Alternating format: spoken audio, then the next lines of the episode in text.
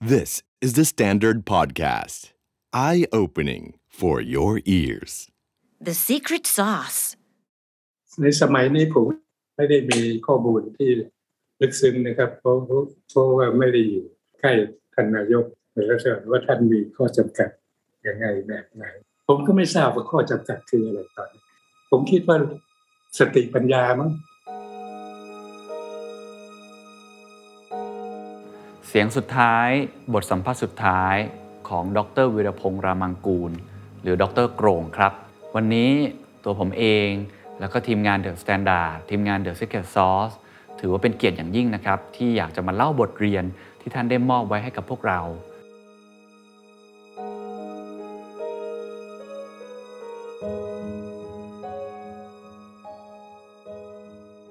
เสียงสุดท้าย บทสัมภาษณ์สุดท้าย ของดร.วีรพงษ์รามางกูร หรือดร.โกร่งครับ วันนี้ถือเป็นเกียรติอย่างยิ่งนะครับสำหรับ THE STANDARD ที่เราจะมาร่วมไว้อาลัยต่อการสูญเสีย ที่เรียกได้ว่าสำคัญที่สุดของวงการเศรษฐศาสตร์ วงการเศรษฐกิจและของประเทศไทยนะครับ บุคคลท่านนี้ถือได้ว่าเป็นบุคคลที่มีความสำคัญอย่างยิ่ง ในการเปลี่ยนผ่านประเทศไทย จะเรียกได้ว่าประเทศที่กำลังด้อยพัฒนา สู่ประเทศที่กำลังพัฒนาในขณะนี้ เปลี่ยนผ่านมิติเศรษฐกิจไทยในหลากหลายรูปแบบ ฝ่าฟันวิกฤตมากมายนะครับจนมาถึงปัจจุบันได้ ท่านก็คือ ดรโกรมวิรพงษ์รามังกูลนะครับขุนคลังเศรษฐกิจไทยถึง 7 รัฐบาลนะครับท่านได้ถึงแก่อนิจกรรมไปแล้ว ในวันที่ 7 พฤศจิกายน ปี 2564 ที่ผ่านมา สิริรวมอายุ 78 ปีนะครับ วันนี้ตัวผมเองแล้วก็ทีมงาน The Standard ทีมงาน The Secret Sauce ถือว่าเป็นเกียรติอย่างยิ่งนะครับ ที่อยากจะมาเล่าบทเรียนที่ท่านได้มอบไว้ให้กับพวกเรา คืออย่างนี้ครับพอดีว่าทาง The Standard เองมีโอกาสได้ร่วมงานกับ KKP หรือว่ากลุ่มธุรกิจการเงิน เกียรตินาคินพัทระนะครับ ในการจัดทำหนังสือเกี่ยวกับประวัติศาสตร์เศรษฐกิจไทย เราใช้ชื่อว่า 50 years the making of the modern Thai economy ก็คือประวัติศาสตร์เศรษฐกิจไทยร่วมสมัย 50 ปีนะครับ เราทำการสัมภาษณ์บุคคลสำคัญสำคัญของประเทศ ประมาณ 20 กว่าท่านนะครับ ที่มีส่วนในการเสริมสร้างประกอบร่าง พลิกฟื้นเศรษฐกิจไทยตลอด 50 กว่าปีที่ผ่านมา ดรโกรงเป็นหนึ่งในบุคคลสำคัญท่านนั้นนะครับ ผมก็เลยอยากจะขออนุญาต ทั้งครอบครัวดรโกรงนะครับแล้วก็ทีมของ KKP ในการนำบางส่วนของการสัมภาษณ์ในวันนั้น ซึ่งผมเชื่อว่ามีประโยชน์อย่างยิ่ง แล้วก็อาจจะเป็นบทสัมภาษณ์ท้ายๆจริง ๆ นะครับ ในชีวิตของท่าน ท่านพูดหลายเรื่องมากเลยครับ แต่ว่าสิ่งที่จะมาเล่าสู่กันฟังนั้น จะเป็นเรื่องที่ท่านมีส่วนร่วมในการสร้างประวัติศาสตร์เศรษฐกิจ ในยุคพลเอกเปรม ตินสุรานนท์รวมทั้งในยุคของคุณทักษิณชินวัตรแล้วก็ยุคในปัจจุบันครับว่า ท่านมองเห็นโอกาส อุปสรรคของเศรษฐกิจไทยอย่างไร ก่อนที่จะไปฟังเสียงท่านครับ เราไปรู้จักกับท่านสักเล็กน้อยไหมครับ น้องๆ คนรุ่นใหม่อาจจะยังไม่คุ้นเคยนะครับขออนุญาตเล่านิดหนึ่งนะครับสำหรับใครที่ยังไม่ทราบประวัติของดรโกรมนะครับก็ต้องบอกว่าท่านเนี่ยได้รับการยกย่องเลยว่าเป็นปรมาจารย์ ด้านเศรษฐศาสตร์ของไทย เป็นขุนคลังเศรษฐกิจไทย หรือบางท่านครับให้คำนิยามคำนี้เลยครับ บอกว่าเป็นโหนเศรษฐกิจมือหนึ่งของประเทศไทย คือสามารถคาดการณ์อนาคตของเศรษฐกิจ หรือเตือนถึงความเสี่ยงต่างๆ ที่อาจจะเกิดขึ้นได้ ท่านเคยเป็นอดีตที่ปรึกษาทางเศรษฐกิจของ 7 รัฐบาลเลยนะครับ 7 รัฐบาลนี้ต้องบอกว่าผมไม่แน่ใจว่ามีใครที่เป็นที่ปรึกษามากเท่านี้หรือเปล่า แต่ว่าเป็นรัฐบาลที่มีความคิดที่แตกต่างหลากหลายด้วยนะครับไม่ว่าจะเป็นสมัยรัฐบาลพลเอกเปรมตินสุรานนท์ตอนนั้นท่านเป็นที่ปรึกษานายกรัฐมนตรี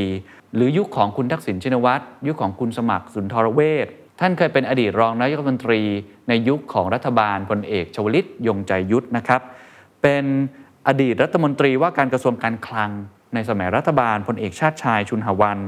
และก็เป็นอดีต รัฐมนตรีช่วยว่าการกระทรวงการคลัง ในสมัยรัฐบาลคุณอานันต์ปัญญาราชุนนะครับนอกจากนี้ครับในด้านวิชาการท่านยังเคยดำรงตำแหน่งคณะบดีคณะเศรษฐศาสตร์ จุฬาลงกรณ์มหาวิทยาลัยอีกด้วย เพราะฉะนั้นในแง่ของงานครับท่านทำหลากหลายมิติจริง ๆ ส่วนผลงานที่ท่านทำเนี่ยมีหลายอย่างมากเลยที่คนไทยอาจจะยังไม่ทราบ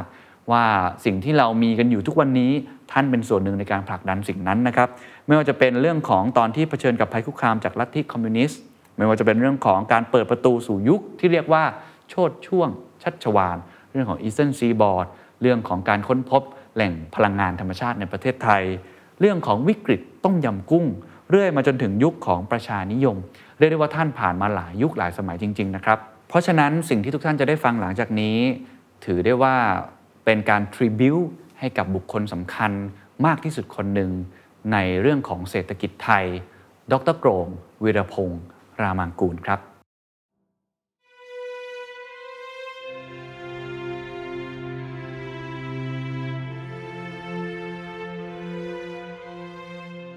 พาร์ทแรกครับ ผมอยากใช้คำว่า บุรุษไปรษณีย์ของป่าเปรม นี่เป็นสิ่งที่ดรโกรงเล่าให้กับทีมพวกผมฟังเลยนะครับ เพราะตอนนั้นที่เราคุยกันเนี่ยเราคุยกันว่าภารกิจการที่รัฐบาลป่าเปรมเนี่ยตอนนั้นต้องการที่จะพาประเทศไทยให้ก้าวข้ามผ่านวิกฤตการณ์ราคาน้ำมัน ครั้งที่ 2 หรือบางคนเรียกว่า second oil price shock นะครับในช่วงปี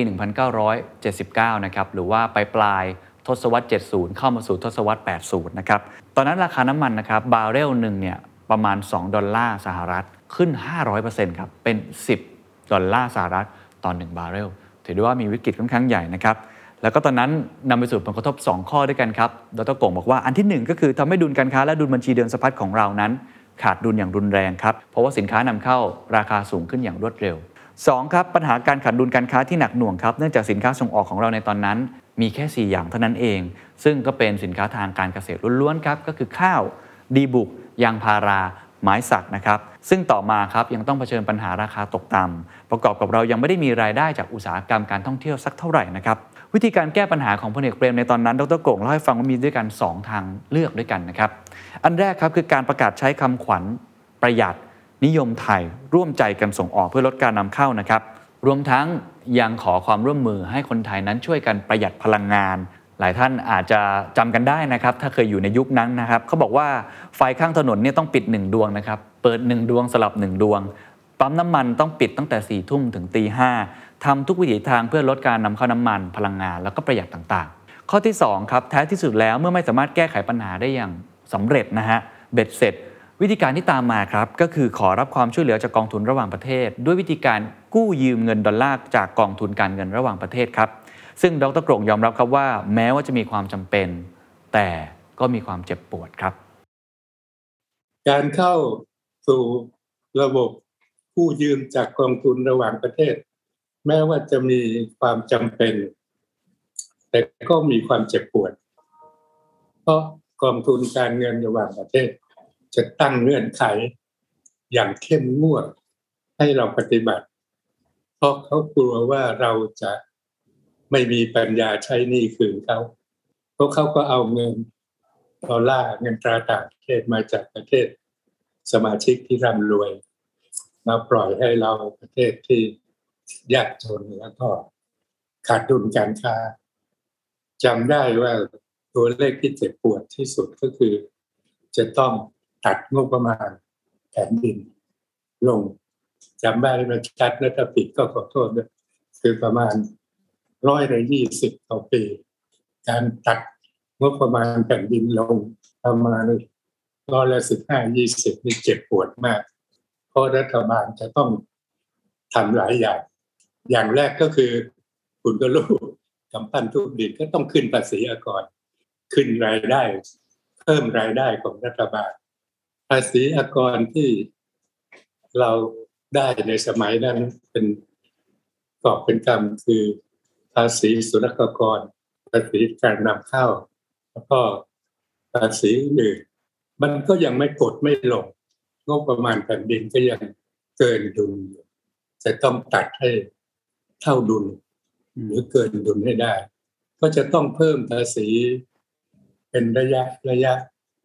ทุกปี ทุกปี นอกจากเพิ่มภาษีขาเข้า ซึ่งจะทำให้ราคาสินค้า ขาเข้ามีราคาแพงขึ้น แล้วยังต้องเพิ่มภาษีเงินได้ ทั้งบุคคลธรรมดา และนิติบุคคลอีกด้วย พวกเราที่เกิดทีหลังไม่เคยประสบกับการขึ้นภาษีจะไม่รู้สึกหรอก แต่ว่าการขึ้นภาษีในยุคนั้นเนี่ยก็ได้รับการต่อต้านจากสื่อมวลชนจาก มหาชนโดยทั่วไป เพราะการขึ้นภาษีก็ทำให้ธุรกิจซบเซาทำให้ต้นทุนการผลิตสูงขึ้นทำให้อัตราเงินเฟ้อสูงขึ้น ขณะเดียวกันรัฐบาลก็ต้องพยายามเมื่อขึ้นภาษีแล้วขึ้นเป็นนโยบายการคลังก็จะต้องพยายามกดอัตราเงินเฟ้อไม่ให้เพิ่มขึ้น เพราะถ้าขึ้นภาษีแล้ว อัตราเงินเฟ้อเพิ่มขึ้นมันก็ไม่มีผลอะไร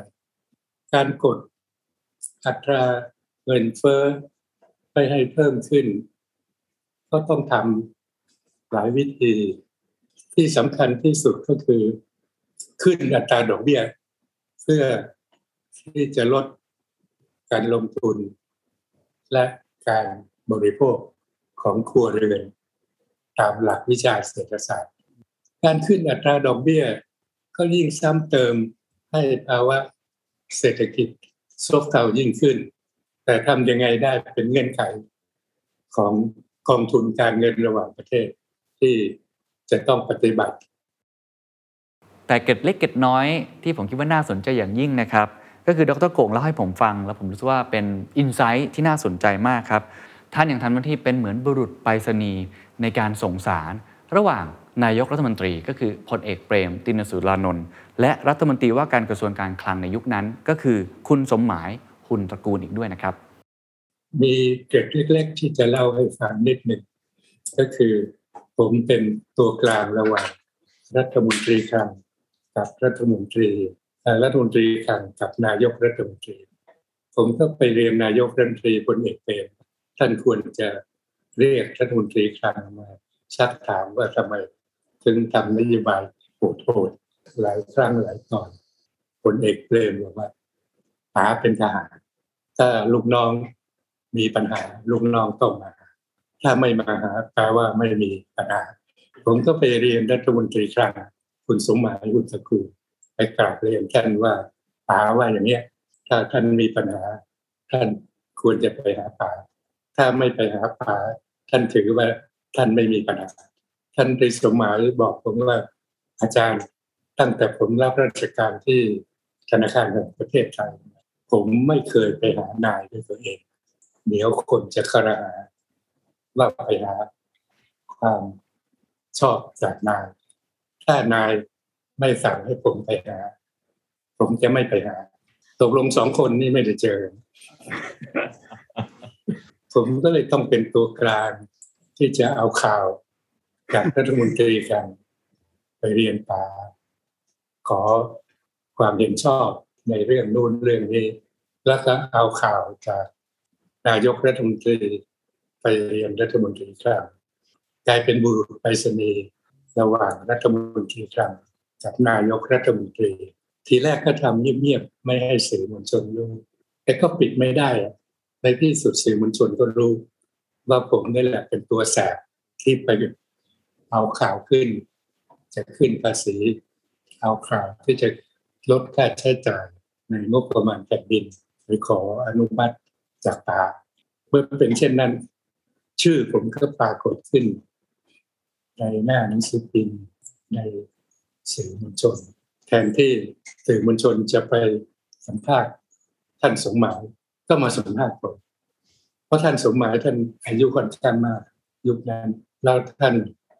พูดไม่ค่อยเก่งท่านก็โบยไปเอาไปถามที่ปรึกษานายก ส่วนนายก ท่านก็เป็นคนไม่พูด ไปสัมภาษณ์ท่านทีไรท่านก็บอกกลับบ้านเถอะลูกตกลงนักข่าวไม่เคยได้ข่าวจากท่านนายกเปรม หรือท่านตรีสมานกลายเป็นผมต้องเป็นคนอธิบายชี้แจงมาตรการต่างๆ ที่ ไม่เป็นที่ชื่นชมหรือพ o p u l a r ในหมู่ประชาชนและในหมู่นักข่าวเป็นอันมาก แต่ผมก็สามารถเอาตัวรอดมาเล่นได้เรื่อยๆ และสามารถที่จะทำงานได้หาได้ตลอดเวลาที่ท่านเป็นนายกรัฐมนตรีแปดปีกับห้าเดือน ตอนต้นๆท่านก็เรียกผม ท่านเป็นคนฉลาด ย่างนึกไม่ถึง ท่านเรียกผมไปวีรพงศ์เศรษฐศาสตร์นั้นป๋ามีความรู้ ไม่จบป .4 ไม่เหมือนเราเป็นด็อกเตอร์ทางเศรษฐศาสตร์ เพราะฉะนั้นเรามีหน้าที่จะต้องอธิบายให้ป๋าเข้าใจ จะทำเป็นอธิบายแบบป๋ามีความรู้ให้ได้ด้วยเหตุนี้ผมจึงต้องพยายาม ฝึกฝนตัวเองอธิบายของยากให้เป็นของง่าย ก็เลยติดเป็นนิสัยมาเรื่อยก็ต้องฝึกฝนตัวเอง ตลอดระยะเวลาที่อยู่กับท่านนายกรัฐมนตรีเองก่อนที่จะไปพบท่าน จะต้องนั่งนึกว่าเรื่องนี้เนี่ยเป็นเรื่องที่สลับซับซ้อนเป็นเรื่องยาก เราจะถอดรหัสถอดเรื่องยากๆ ให้มาเป็นเรื่องง่าย ๆ ให้นายกรัฐมนตรีได้เข้าใจได้อย่างไงไม่งั้นท่านไม่ยอมรับ แล้วก็ถ้าท่านไม่ยอมรับก็เท่ากับ เราทำการบ้านฟรี ความจริงท่านเข้าใจท่านทำการบ้านมาก่อน ท่านมีความรู้พอสมควรในเรื่องที่ท่านอนุมัติให้รัฐมนตรีว่าการกระทรวงเศรษฐกิจนำเรื่องเข้าเสนอในคณะ รัฐมนตรีได้ แต่ท่านอาจจะต้องการความมั่นใจ ท่านต้องการที่จะซ้อมเราว่าเราเห็นด้วยกับท่านหรือไม่ มีมากมายหลายเรื่องที่ท่านซ้อมเราซะจนน่วมซึ่งคนที่จะซ้อมด็อกเตอร์ทางเศรษฐศาสตร์ได้ ต้องเป็นคนไม่ไม่ธรรมดา ยกยกตัวอย่างได้ไหมครับ ซ้อมยังไงบ้าง อย่างเช่น เรื่องจะขึ้นภาษีเงินได้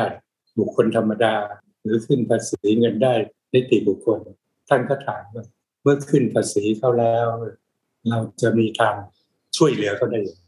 ถ้าให้แต่ป๋าขึ้นภาษีภาษีมันง่ายที่ป๋าจะอนุมัติ แต่เราต้องบอกมาด้วยว่า เมื่อขึ้นภาษีแล้ว เราจะมีมาตรการบรรเทาผลของภาษีอย่างไรได้บ้าง ถ้ายังไม่สามารถ หาวิธีบรรเทาผลจากการขึ้นภาษี ซึ่งก็คือเงินเฟ้อประชาชนก็จะเดือดร้อน จะให้ป๋าทำยังไงเช่นขึ้นภาษีน้ำมัน ขึ้นภาษีการนำเข้าต่างๆ ผลของภาษีประชาชนก็จะเดือดร้อน แล้วประชาชนที่เดือดร้อนประชาชนระดับล่างประชาชนระดับบนช่างเขาจะเข้าอาจเขารับภาระได้ แต่ประชาชนระดับล่าง เช่นชาวไร่ชาวนา จะต้องใช้น้ำมัน จะต้องใช้พลังงานในการสูบน้ำในการเก็บเกี่ยว เราจะให้ป๋าช่วยเขาได้อย่างไรหรือราคาสินค้าเกษตรตกต่ำราคาสินค้าข้าวตกต่ำเราต้องการที่จะช่วยให้ราคาข้าวเปลือกสูงขึ้นโดยมีนโยบายที่รัฐบาล อาจจะแทรกแซงตลาด เพื่อให้ตลาดข้าวราคาสูงขึ้น แล้วประชาชนคนจนในเมือง จะให้ทำยังไง จะต้องคิด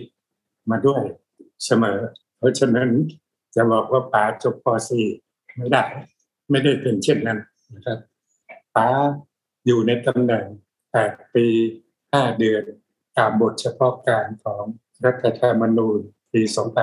2520 เมื่อหมดบทเฉพาะการแล้วป๋าก็ไม่มีอำนาจพิเศษ จะต้องกลับไปสู่ระบอบประชาธิปไตยระบอบรัฐสภา อันนี้ก็เป็นข้อคิดอีกอันหนึ่งนะว่าระหว่างแปดปีนั้นเนี่ยถ้าไม่มีบทเฉพาะการที่ว่า แต่ป๋าก็ไม่เคยล้มระบอบประชาธิปไตยสมัยป๋ามีสภาตลอดเวลาป๋าจะต้องไปชี้แจง รัฐสภาป๋าจะต้องไปขออนุมัติสภาในเรื่องงบประมาณแผ่นดิน ในเรื่องภาษีอากร ในเรื่องต่างๆป๋าไม่ได้อยู่ในระบอบอำนาจเด็ดขาด แต่ว่าเป็นระบอบรัฐสภา ที่วุฒิสภามาร่วมลงมติช่วยได้ในยติสำคัญสำคัญหนังสือพิมพ์ก็เลยเรียกระบอบฟ้าว่า ระบอบประชาธิปไตยครึ่งใบพอมาถึงปี2526 ก็จะต้องเป็นประชาธิปไตยเต็มใบ เมื่อมาถึงระบอบประชาธิปไตยเต็มใบทางพรรคการเมืองแน่นอนเขาก็ต้องการที่จะเป็นรัฐบาลป๋าไม่มีไม่มีพรรคการเมือง แต่อาศัยความร่วมมือระหว่างพรรคการเมือง โดยการประสานงานของผู้บัญชาการกองทัพบก ในการที่จะจัดตั้งรัฐบาลที่จะประสานระหว่างพรรคการเมืองต่างๆระหว่างที่ป๋าเป็นนายกรัฐมนตรีพรรคการเมืองที่อยู่กับป๋าตลอด8ปีคือพรรคประชาธิปัตย์ส่วนพรรคอื่น ๆ เวียนกันไปเวียนกันมาและได้เป็นรัฐบาลทุกพรรคแล้วแต่เวลา แต่เมื่อเป็นประชาธิปไตยเต็มเต็มใบแล้วทางฝ่ายการเมืองเขาก็ต้องการที่จะเป็นรัฐบาลเสียเอง ก็ ป๋าวันหนึ่งป๋าเดินเข้ามาในห้องที่ประชุมที่ปรึกษาป๋าบอกให้ทุกคนไม่ต้องคุยกันนะไม่ต้องการเขียนความเห็นว่าป๋าควรจะอยู่ต่อหรือไม่ หลังจากการเลือกตั้งทุกคนก็เขียนแล้วก็ปฏิบัติตามนั่นคือไม่คุยกันต่างคนต่างเขียนแล้วก็ใส่ซองส่งให้ป๋าหลังจากส่งให้ป๋าเสร็จแล้ววันหนึ่ง ป๋าก็มาบอกที่ประชุมว่าป๋าตัดสินใจแล้วแต่พวกเราไม่ต้องพูดอะไร เมื่อพรรคการเมืองต่างๆ มาเชิญ ท่านเป็นนายกรัฐมนตรีทุกพรรคก็ทำเหมือนเดิมก็คือเชิญท่านเป็นนายกรัฐมนตรีเหมือนที่เคยทำท่านก็เดินออกมาพบเสื่อมวลชน แล้วก็บอกว่าผมพอแล้ว ซึ่งเป็นวลีที่สำคัญ ในยุคนั้น หลังจากที่ป๋าออกมาพูดว่าผมพอแล้ว พวกเราที่ปรึกษาก็หันมาคุยกันว่าเฮ้ยลือเขียนว่ายังไงพวกเขียนว่าอย่างนี้เออท่านเขียนทุกคนเขียนว่าป๋าควรจะพอแล้ว ก็ถึงเวลาที่ป๋าควรจะส่งมอบประชาธิปไตยเต็มใบให้กับรัฐสภาและประชาชน อันนี้ก็ เป็นเลกซีของป๋าเปรมซึ่งผมคิดว่ายิ่งใหญ่ ได้พาประเทศชาตินำประเทศชาติผ่านพ้นวิกฤตการณ์ทั้งทางเศรษฐกิจ การเงินและการเมืองจนสามารถทำลงระบอบประชาธิปไตยระบอบรัฐสภาไว้ได้ถึงแปดปี ถึงแม้ว่าจะเป็น ประชาธิปไตยครึ่งมาก็ตามเพราะท่านไม่เคยสนับสนุนระบอบที่ไม่ใช่ประชาธิปไตยเต็มใบ แต่ขณะเดียวกันความจำเป็น ที่ท่านจะต้องดำรงความเป็นประชาธิปไตยได้เพียงครึ่งใบท่านก็ทำและเมื่อหมดบทเฉพาะการท่านก็ออกจากตำแหน่งไปอย่างสังเกตอย่างเรียบร้อยอย่าง ไม่มีที่ปิดพวกเราก็ภูมิใจ ที่ได้ทำงานรับใช้ท่านเป็นเวลาแปดปี นั่นคือบทเรียนแรกนะครับ ในยุคที่ท่านเป็นที่ปรึกษาเป็นบุรุษไปรษณีย์ในยุคของรัฐบาลพลเอกเปรม ตินสุรานนท์นะครับ ซึ่งเป็นยุคที่ท่านมีบทบาทมากที่สุดนะครับ แล้วก็เป็นยุคที่ท่านเล่าความหลังหลาย ๆ เรื่องเล่าบทเรียนหลายเรื่องให้เราฟัง อีกยุคหนึ่งซึ่งผมคิดว่าน่าสนใจนะครับก็คือยุคของคุณทักษิณชินวัตรนะครับ ในยุคนั้นดรโกงเล่าให้ผมฟังเขาว่าประเทศไทยภายใต้การบริหารของคุณทักษิณเนี่ยนะครับเป็นยุคที่มีปัญหาทางเศรษฐกิจค่อนข้างน้อยนะครับมีทุนสำรองระหว่างประเทศเนี่ยสูง ประกอบกับเป็นช่วงที่เศรษฐกิจประเทศไทยเริ่มมีการขยายตัวพอดี มีพื้นฐานที่ดีสามารถต่อยอดได้ในเชิงการพัฒนาของประเทศ โดยเฉพาะเรื่องของ infrastructure หรือโครงสร้างพื้นฐานนะครับแต่สาระสำคัญที่ดรโกรงบอกกับผมก็คือคุณทักษิณเป็นคนที่เข้าใจเศรษฐกิจง่าย มีความเป็นนักธุรกิจสูง มีจุดแข็งในแง่ของการตัดสินใจ ทะลุทะลวงด้วยนโยบายต่างๆ ซึ่งส่วนตัวดรกรงเชื่อว่า คุณทักษิณเนี่ยถ้ายังดำรงตำแหน่งต่อน่าจะประสบความสำเร็จ แต่อีกมุมหนึ่งครับ ท่านยังวิเคราะห์ต่อครับว่า ตัวคุณทักษิณเองก็มีจุดอ่อนอยู่เหมือนกัน หนึ่งในนั้นก็คือนโยบายจำนำข้าว ที่แม้จะมาจากความตั้งใจดีของรัฐบาลนะครับอยากจะช่วยชาวนา แต่ผลลัพธ์ที่เกิดขึ้นกลับกลายเป็นผลเสียต่อชาวนามากกว่า และก็ไม่ใช่รัฐบาลของคุณทักษิณเท่านั้นที่ใช้นโยบายนี้ก็ยังมีอีกหลายรัฐบาลนะครับที่ใช้นโยบายคล้ายๆ แบบนี้นะครับ หลายท่านเห็นวิธีการวิพากษ์วิจารณ์ของดรกรงแบบนี้นะครับคงจะรู้สึกคล้ายๆกับผมนะครับว่า ท่านเป็นนักเศรษฐศาสตร์ที่ทำเพื่อประเทศไทยจริง ๆ ก็คือมีความตั้งใจจริง ๆ ท่านไม่ได้สนใจว่าใครจะอยู่ฝ่ายไหน จะอยู่ฝั่งซ้าย หรือจะอยู่ฝั่งขวา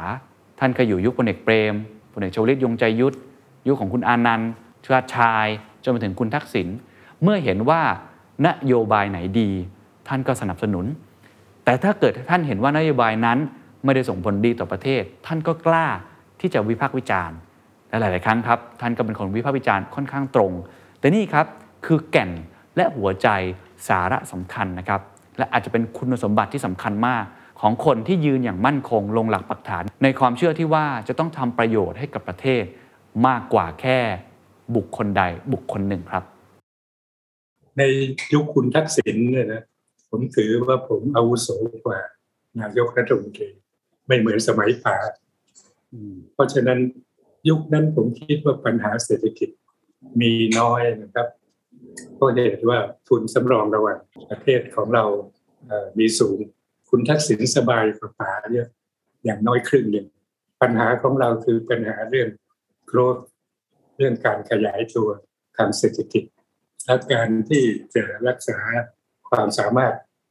ในการส่งออกได้ ในสมัยคุณทักษิณก็มีหลายเรื่องผมจำไม่ได้เรื่องใหญ่เรื่องหนึ่งซึ่งเสนอให้ท่านทำอะไรท่านต่อรองครึ่งครึ่งเลยนะครับ ผมว่านโยบายเศรษฐกิจไม่มีครึ่ง มีเอาก็ไม่เอา อย่างไรก็ตามในสมัยคุณทักษิณเนี่ยปัญหาเศรษฐกิจมีค่อนข้างน้อยแล้วนะครับท่านสามารถ ที่จะทำอะไรได้มาก โดยเฉพาะในเรื่อง infrastructure ที่จะทำต่อจากตาแล้วก็คุณชาติชายแต่อันหนึ่งที่ผมชอบก็คือ ท่านเป็นคนที่เข้าใจเศรษฐกิจง่าย แล้วก็ตัดสินใจ แต่ชอบต่อรอง แต่ในที่สุดก็ทำซึ่งผมเชื่อว่าถ้าท่านนายกทักษิณยังเป็นนายกรัฐมนตรีต่อไปเก็คงจะประสบความสำเร็จ แต่สิ่งหนึ่งที่ท่านไม่ยอมเลยคือนโยบายจำนำข้าว ซึ่งถ้าไปค้นดูประวัติศาสตร์เศรษฐกิจผมต่อสู้ในเรื่องการเปิดเศรษฐกิจเปิดเสรีในการส่งออกข้าวมาตลอด เพราะว่าราคาข้าวของเราตกไม่ใช่ตกต่ำมันต่ำกว่าราคาในต่างประเทศเนี่ยเอ่อตั้งเท่าตัว สาเหตุก็เพราะ นโยบายรัฐบาลที่จะช่วยชาวนา แต่กลายเป็นการทำร้ายชาวนามากกว่า แต่รัฐบาลต่างๆ ก็ยังชอบที่จะใช้นโยบายช่วยชาวนา ในยุคก่อนๆก็ใช้คำว่าประกันราคาข้าวอะไรนะมายุคของท่านทักษิณต่อกับท่านยิ่งรักหนักเลยทีนี้ก็คือนโยบายจำนำข้าว คือรับจำนำข้าวทุกเม็ดที่ ที่ชาวนาผลิตก็แสดงว่าไม่ยอมรับกลไกตลาดโลก และท่านเชื่อว่าประเทศไทยซึ่งเป็นผู้ส่งออกข้าวรายใหญ่ที่สุดของโลก สามารถที่จะกำหนดราคาข้าวในต่างประเทศได้ ก็พยายามอธิบายแล้วอธิบายว่าไม่ได้ เราเป็น price taker ไม่ใช่ price maker เราเป็นคนรับราคา ไม่ใช่เป็นคนทำราคา ข้าวที่ผลิตในโลกนี้มีจำนวนมากมายหลายร้อยล้านตัน ประเทศไทยส่งออก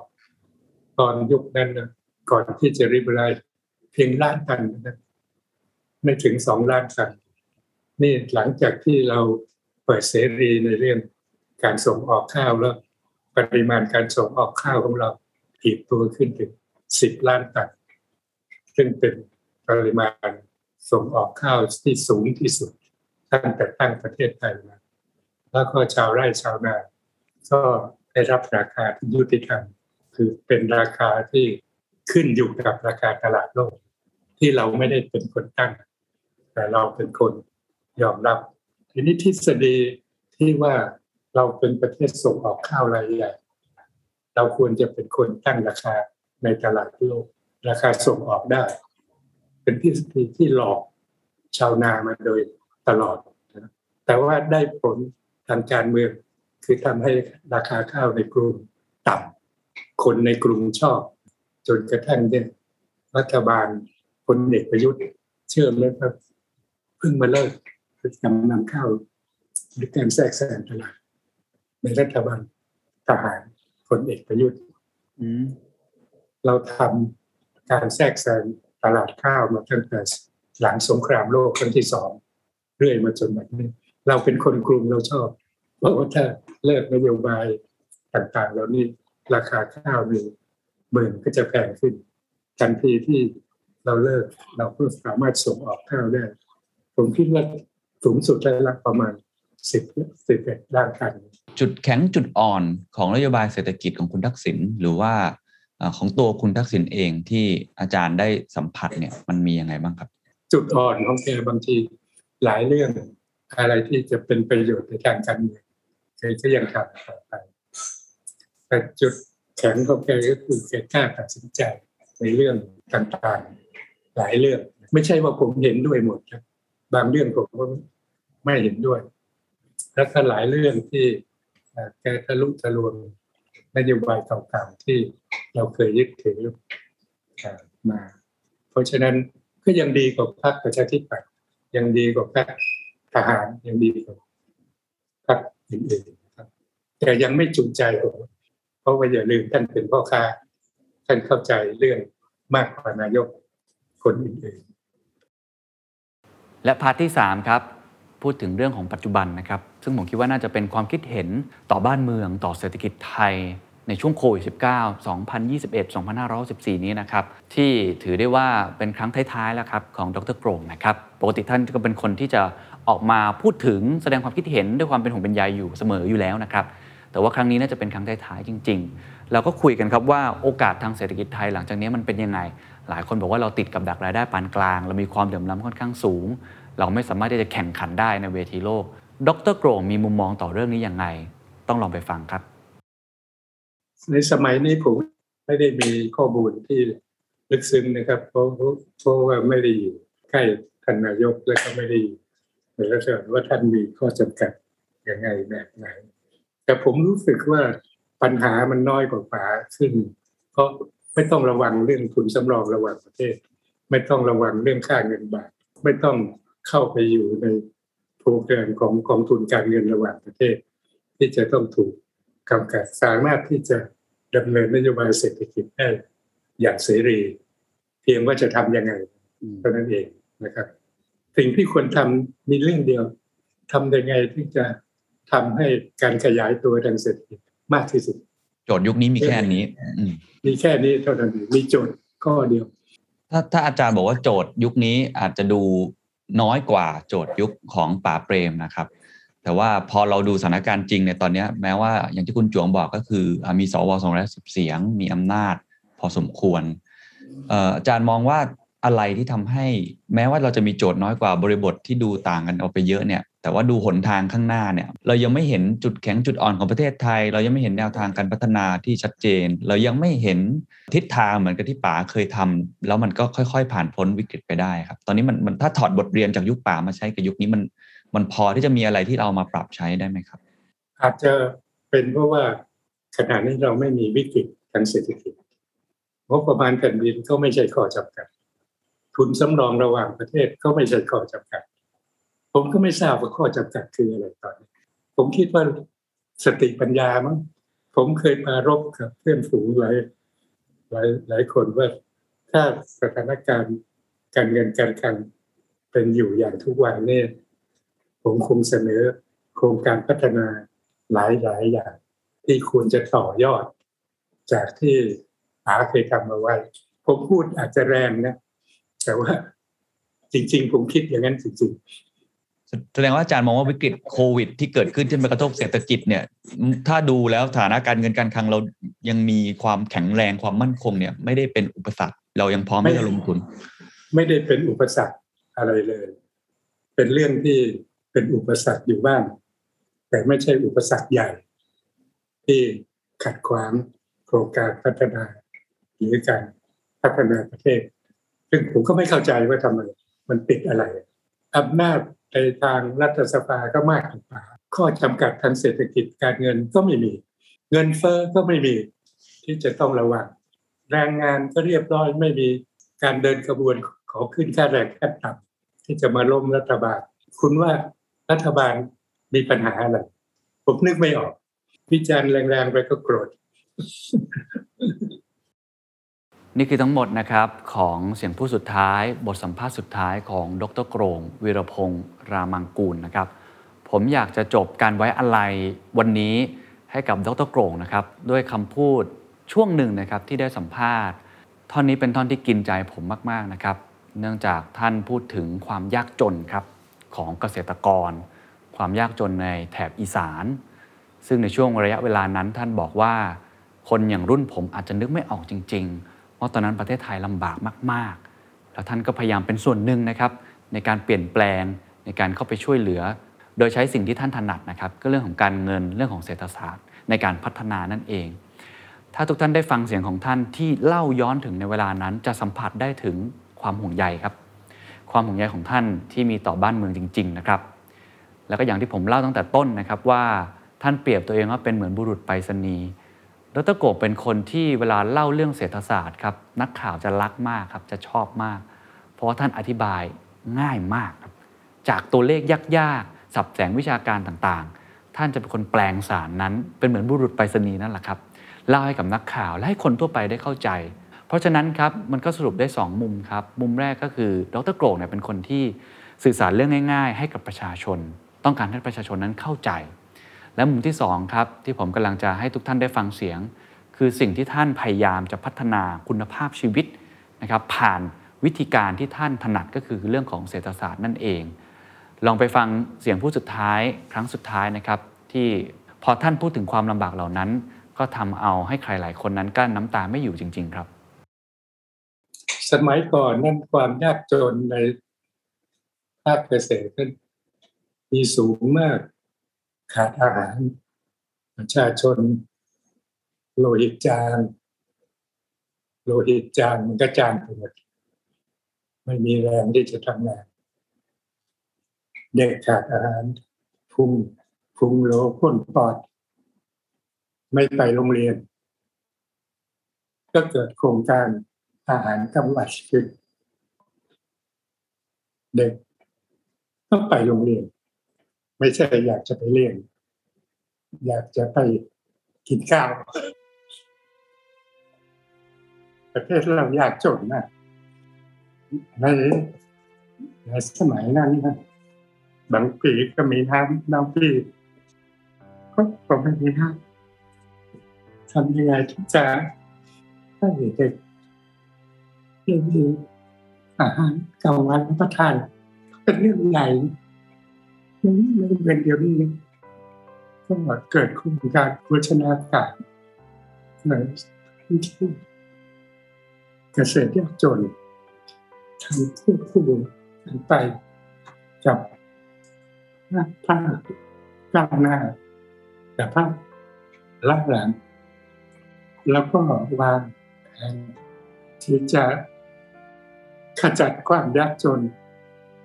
ในภาคเกษตรล้าหลังให้ได้ภายใน20ปี รัฐบาลผลเอกเป็นก็ได้หวางพื้นฐานไว้ แล้วก็ได้กระทำต่อๆกันมาจนถึงปัจจุบัน